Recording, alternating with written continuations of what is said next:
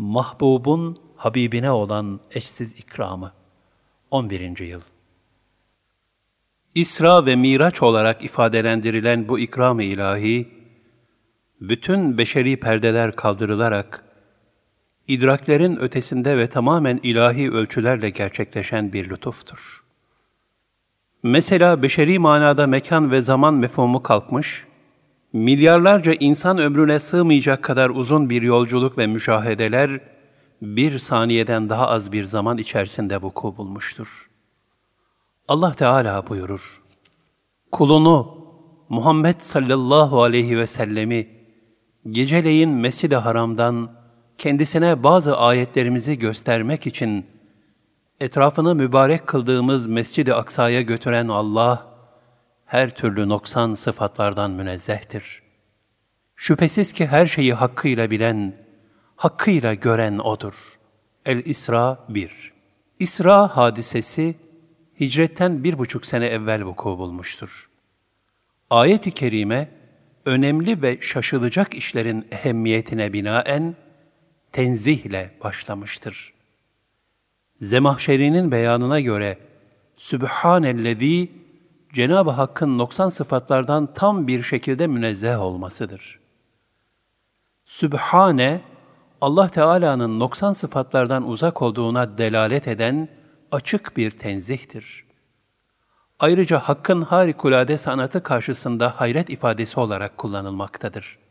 Aynı zamanda tesbihattandır. Kısaca bu kelime, bir, akıllara hayret veren İsra hadisesini yüceltme ve doğrulama, kalplerin temizlenmesine zemin hazırlama ve benzetme kuruntularından korumayı hatırlatır. 2. Miracı mümkün görmeyenlere karşı Cenab-ı Hakk'ın acziyet ve benzeri her türlü noksan sıfatlardan münezzeh olduğu gerçeğini ifade eder. Mescid-i Aksa ve etrafının mübarek olması şöyle izah edilmiştir. 1. Din ve dünya bereketiyle bereketlendirilmiştir. Etrafında yeşillikler ve ırmaklar vardır. 2. Musa aleyhisselamdan İsa aleyhisselama kadar vahyin iniş mekanı olmuştur. 3. İsra hadisesi sebebiyle de ayrıca bereketli kılınmıştır. İsra bir gece yolculuğudur. Bu yolculukta Cenab-ı Hak, kulu ve Resulü Muhammed Mustafa sallallahu aleyhi ve selleme acayip ve garaip hadiseler gösterecektir. Allah Resulü sallallahu aleyhi ve sellem o gece, Mescid-i Aksa'da bütün peygamberlere imam olup namaz kıldırdı. İsra'dan sonra Miraç gerçekleşti. Allah Resulü sallallahu aleyhi ve sellem, Hazreti Cebrail'in rehberliğinde Sidretül Münteha'ya kadar çıktı. Orada Cebrail aleyhisselam şöyle dedi, Ey Allah'ın Resulü, buradan öteye yalnız gideceksin. Resulullah sallallahu aleyhi ve sellem sordu, niçin ey Cibril? O da cevaben, bana Cenab-ı Hak buraya kadar çıkma izni vermiştir. Eğer buradan ileriye bir adım atarsam, yanar, kül olurum dedi.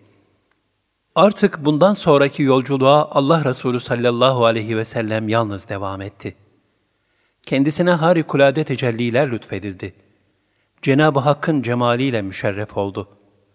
Bu yolculuktaki harikuladeliklerin ifadeye dökülmesi, hayal ötesi bir hakikati, beşer idrakinin çerçevesine sığdırabilmek maksadından doğmuştur.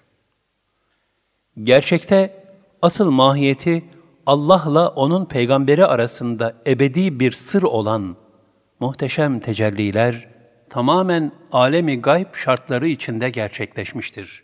Bununla birlikte Allah'la onun yüce peygamberi arasındaki bu esrar ihtişamı vahye muhatap olanlara Rabbin sonsuz kudret, azamet ve saltanatını sergiler. Ayrıca Hz. Peygamber sallallahu aleyhi ve sellem Efendimizin Taif'te maruz kaldığı zulüm neticesinde kalbini dolduran hüznü, sürura tebdil etmek maksadı ilahisine matuftur. Aslında zaman ve mekan kaydı dışında gerçekleşen bu tecellinin, insan müfekkiresi için tamamının kavranması imkansızdır.'' Böyle beşer idrakinin üzerindeki hassas mevzularda muhayyileyi zorlamak men edilmiştir. Hasılı Hz. Peygamber sallallahu aleyhi ve sellem yani varlık nuru, bütün peygamberler hakkında varid olan lütufları aşan bir tecelli ile Miraç'ta zat-ı uluhiyete mahsus, zamansız ve mekansız bir alemde Kabe Kavseyn diye bilinen bir tecelliye muhatap olmuştur. Bu tecellinin bir zerresini müşahede etmekle ulul azm peygamberlerden olmasına rağmen Hz. Musa'nın düşüp bayılması hatırlanırsa, Hz. Peygamber sallallahu aleyhi ve sellemin Allah katındaki mevkiiyle tahammül ve iktidarının derecesi az çok kavranmış olur. Diğer taraftan Musa aleyhisselama mukaddes mekandan nalinlerini çıkarması emredilmiş ve ayaklarının oranın bereketinden istifade edip şerefiyle şerefyab olması istenmişti. Ancak Resulullah sallallahu aleyhi ve sellem Efendimiz'e Miraç gecesi, Ey Habibim! Sen arş yaygısı üzerinde pabuçlarınla yürü ki, arş senin pabuçlarının tozuyla şereflensin ve arşın nuru sana kavuşma nimetine nail olsun denildi.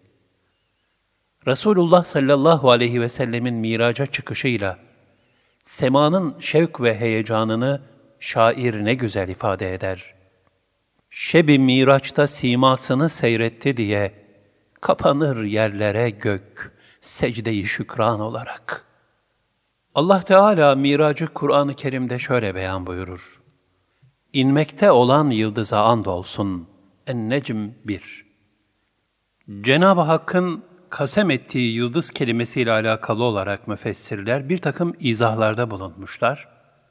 Bunların en mühimi olarak da yıldızın Hazreti Peygamber sallallahu aleyhi ve sellem ya da Kur'an-ı Kerim'den kısım kısım inen ayetler olduğunu zikretmişlerdir. Bu durumda yıldızla kasemin manası şöyle ifade edilmiştir. A. Miraca çıkmış ve inmiş olan Muhammed Mustafa'ya yemin olsun. B.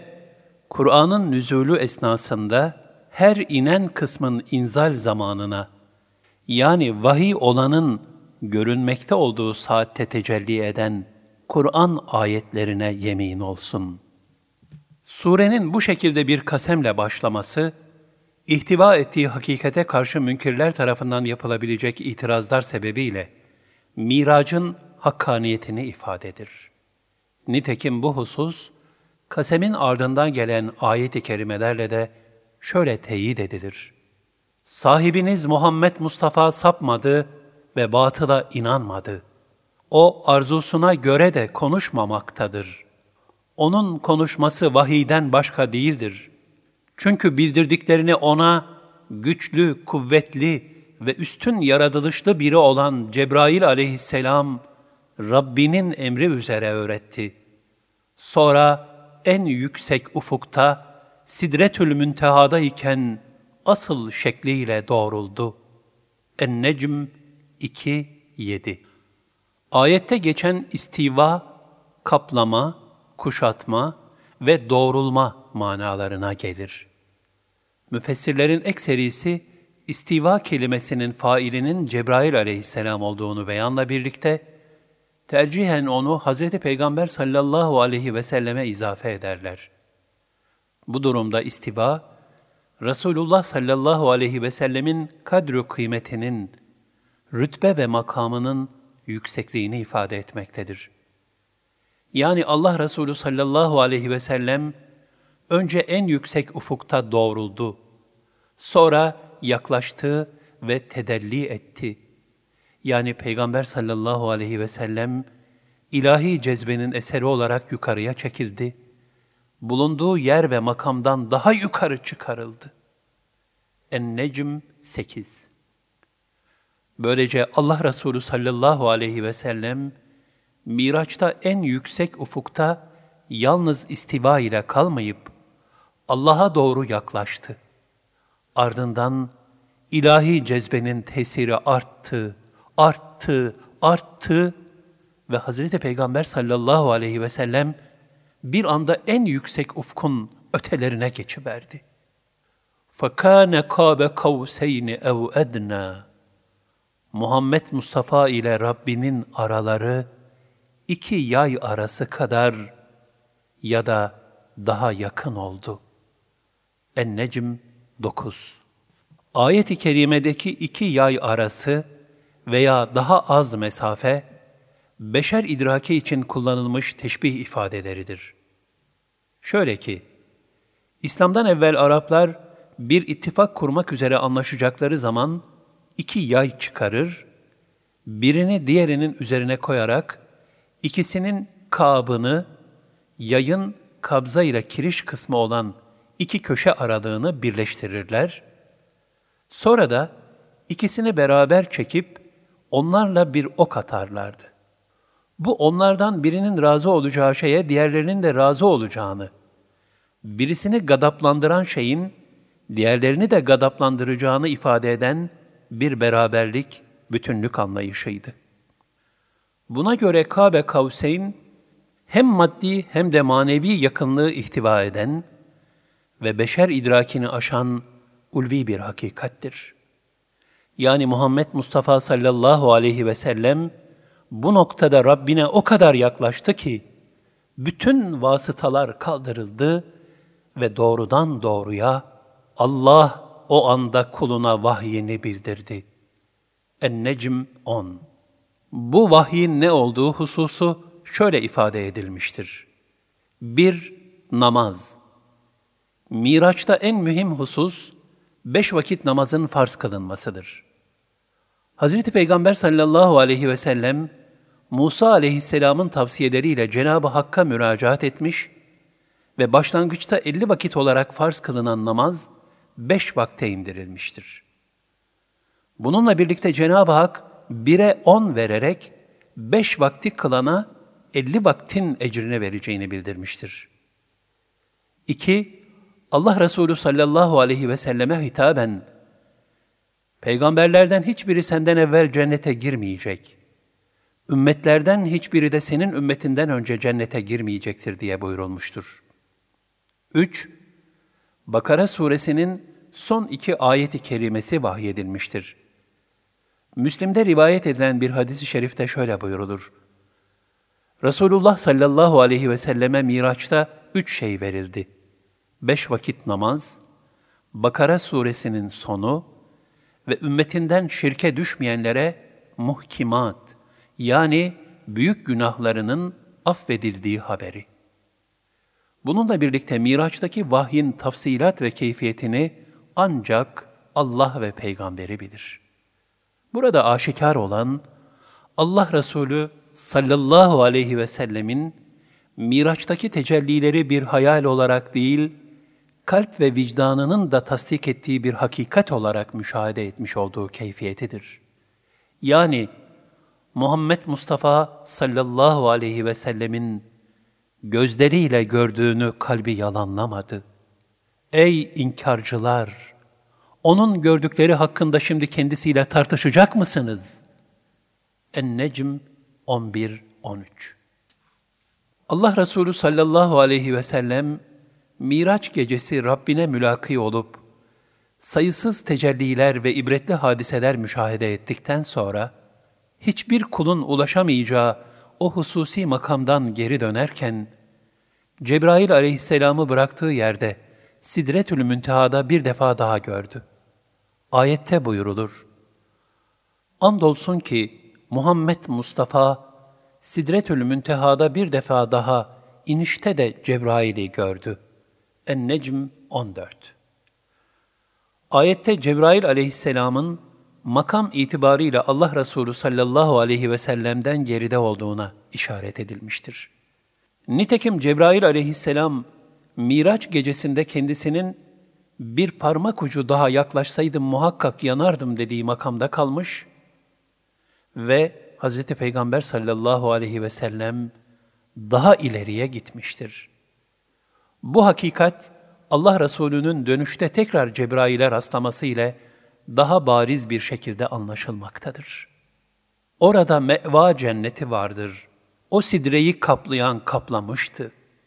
En-Necm 15-16 Allah Resulü sallallahu aleyhi ve selleme soruldu. Ya Resulallah, sidreyi kaplayan ne gördün? Buyurdular ki, altından bir pervanenin onu bürüdüğünü ve her yaprağında bir meleğin oturup Allah'ı tesbih ettiğini gördüm.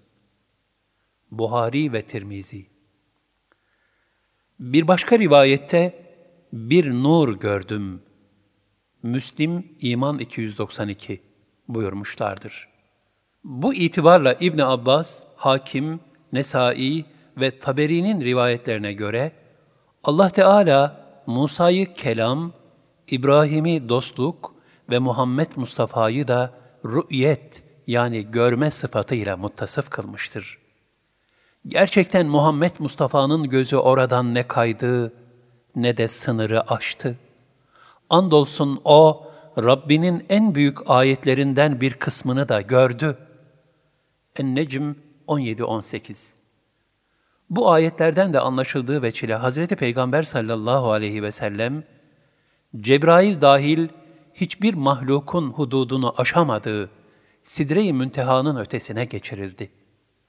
Ayette beşer idrakine birleştirilmiş iki yay arası veya daha az mesafe olarak bildirilen keyfiyetiyle kullarca kavranması muhal ve mahrem olan bir vuslat vuku buldu. Bu vuslatta Allah Resulü sallallahu aleyhi ve sellem, kelamın ifade hududuna sığmayacak derecede ulvi ve büyük hakikatler, yani Rabbin rububiyet ayetlerinden, mülk ve saltanatının ihtişamından, ancak müşahede ile ulaşılabilecek en büyük ayet veya büyük ayetler gördü. Burada mücahidin beyanı, Hazreti Peygamber sallallahu aleyhi ve sellem hem sidreyi hem de kalbiyle Allah'ı gördü şeklindedir. En doğrusunu Allah bilir. Hazreti Peygamber sallallahu aleyhi ve sellem İsra ve Miraç'la alakalı birçok haberler nakletmişlerdir. Onlardan birkaçı şunlardır. Allah Resulü sallallahu aleyhi ve sellem Miraç'ta bir topluluğa uğradılar ve gördüler ki onların dudakları deve dudağı gibidir. Bir takım vazifeli memurlar da onların dudaklarını kesip ağızlarına taş koyuyor. Ey Cibril! Bunlar kimlerdir diye sordu. Cebrail aleyhisselam, bunlar yetimlerin mallarını haksızlıkla yiyenlerdir dedi. Sonra Resulullah sallallahu aleyhi ve sellem başka bir topluluğa rastladı. Onların da derilerinden sırım kesilerek ağızlarına tıkılıyor ve yediğiniz gibi yiyiniz deniyordu. Bunların kim olduğunu merak edip sorduğunda da Hazreti Cibril, bunlar o kovucular ve fitnecilerdir ki, yaptıkları dedikodularıyla insanların etlerini yiyenler ve sövmek suretiyle de onların ırz ve namuslarına tecavüz edenlerdir dedi. Daha sonra Hazreti Peygamber sallallahu aleyhi ve sellem Efendimiz orada zinakarları, leş yiyen bedbahtlar olarak, faiz yiyenleri, karınları iyice şişmiş ve şeytan çarpmış rezil birer vaziyette, zina edip çocuklarını öldüren kadınları da, bir kısmını göğüslerinden asılı, bir kısmını baş aşağı asılı hüsrana düçar bir halde gördü. Miraç'la alakalı ayet-i kerimelerin izahında Elmalılı Hamdi Yazır Hoca Efendi'nin Hak Dini, Kur'an Dili adlı tefsirinden istifade edilmiştir. Miraç vesilesiyle şu gerçeğe de işaret edilmelidir ki, insanlar zaman bakımından sadece mazinin müşahede ve intibaları ile dolu oldukları halde peygamberler, Cenab-ı Hakk'ın dilediği ölçüde hem mazi, hem hal, hem de istikballe donanmışlardır. Onlar hakkında devamlı derecat mevzu bahistir. Resulullah sallallahu aleyhi ve sellemin mahşer ahvalinden haber verişi ve bu haberleri gördüm, duydum gibi olmuş bir surette ifade buyurması, işte bu gerçeğin bir tezahürüdür. Nitekim Allah Resulü sallallahu aleyhi ve sellem, mazi, hal ve istikbal boyutlarından müstani olduğu Miraç gecesinde, istikbale ait bir takım ibretli vakalar seyretmiş ve bunları mazi sıygasıyla yani olmuş bir surette aktarmışlardır. Bununla alakalı bir misal de aşere-i mübeşşereden olan Abdurrahman İbni Avf Hazretleri hakkındadır. Hadis-i şerifte buyurulur. O gece, Miraç gecesinde Abdurrahman İbn Avf'ı gördüm. Cennete oturduğu yerde emekleyerek giriyordu. Ona dedim ki, niçin bu kadar ağır geliyorsun? Dedi ki, ya Resulallah, malımın hesabı dolayısıyla çocukları bile ihtiyarlatacak kadar ağır sıkıntılar geçirdim. Öyle ki bir daha sizi göremeyeceğimi zannettim. Abdurrahman İbni Avf, bu hadiseyi Miraç'tan sonra duyduğunda, hemen Hazreti Ayşe radıyallahu anh'ın yanına giderek, Hazreti Peygamber sallallahu aleyhi ve sellem'den böyle bir hadis-i şerifin varit olup olmadığını sordu. Ayşe radıyallahu anha bu hadisin varit olduğunu söyleyince, Abdurrahman İbni Avf Hazretleri o sırada Şam'dan yeni gelmiş bulunan kervanını olduğu gibi derhal infak eyledi. Gerçekten o gece Allah Resulü sallallahu aleyhi ve sellem sayılamayacak kadar çok ayetler görmüştür. Nitekim bir hadisi şeriflerinde şöyle buyururlar. O gece göğe yükseltildim. Öyle bir makama çıktım ki, orada kalemlerin gıcırtılarını duyuyordum. Yani öyle bir makam ve seviyeye çıkarıldım ki, kainatın mukadderatının nasıl cereyan ettiğine muttali oluyordum. Yukarıdaki hadisi şeriften de açıkça anlaşılmaktadır ki Allah Resulü sallallahu aleyhi ve sellem, Miraç'ta mazi, hal ve istikbali iç içe aynı anda yaşıyordu.''